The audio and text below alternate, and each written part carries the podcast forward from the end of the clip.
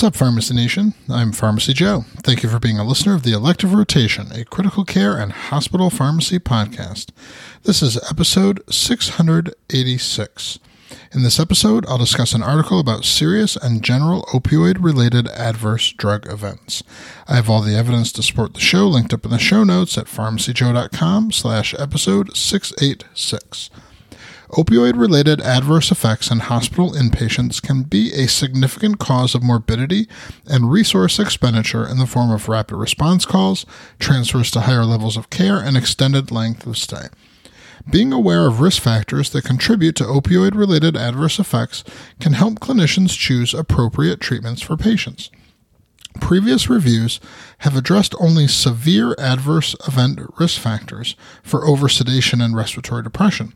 So, a group of authors published a review recently in Pharmacotherapy that addresses risk factors not only for oversedation and respiratory depression, but also for common adverse events like nausea and vomiting, constipation, pruritus, dizziness, and drowsiness.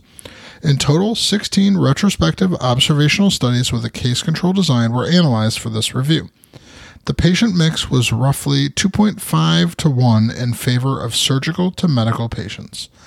The authors found that patients at high risk for severe opioid related adverse events had COPD, neurological failure, or renal disease. Patients at high risk for combined general opioid related adverse events had acute MI, cardiac dysrhythmias, GI hemorrhage, and shock. Many other minor risk factors were identified, including but not limited to patient age, prior opioid use, co administration of other sedatives, heart failure, and sleep apnea. Hospital pharmacists are often called upon during complicated cases to help guide clinicians and patients through the safe use of opioids, and taking these risk factors into account during decision making will help identify when extra caution with opioid dosing is warranted.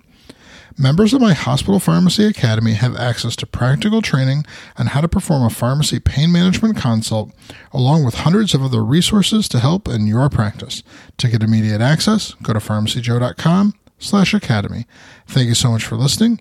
I'll see you in the next episode of the Elective Rotation.